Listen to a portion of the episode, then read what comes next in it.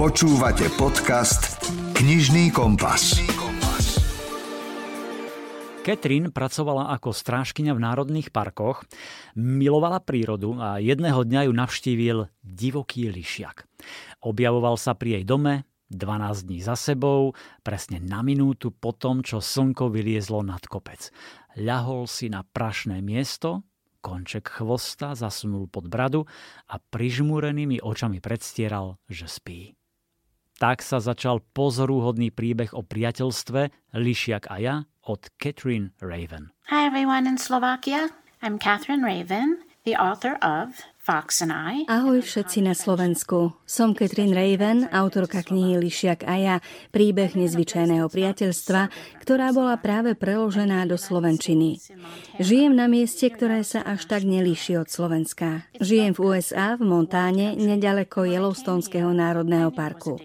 Je to drsná krajina, divoká krajina.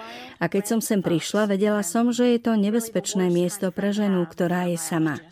Spriatelil sa však so mnou divoký červený lišiak.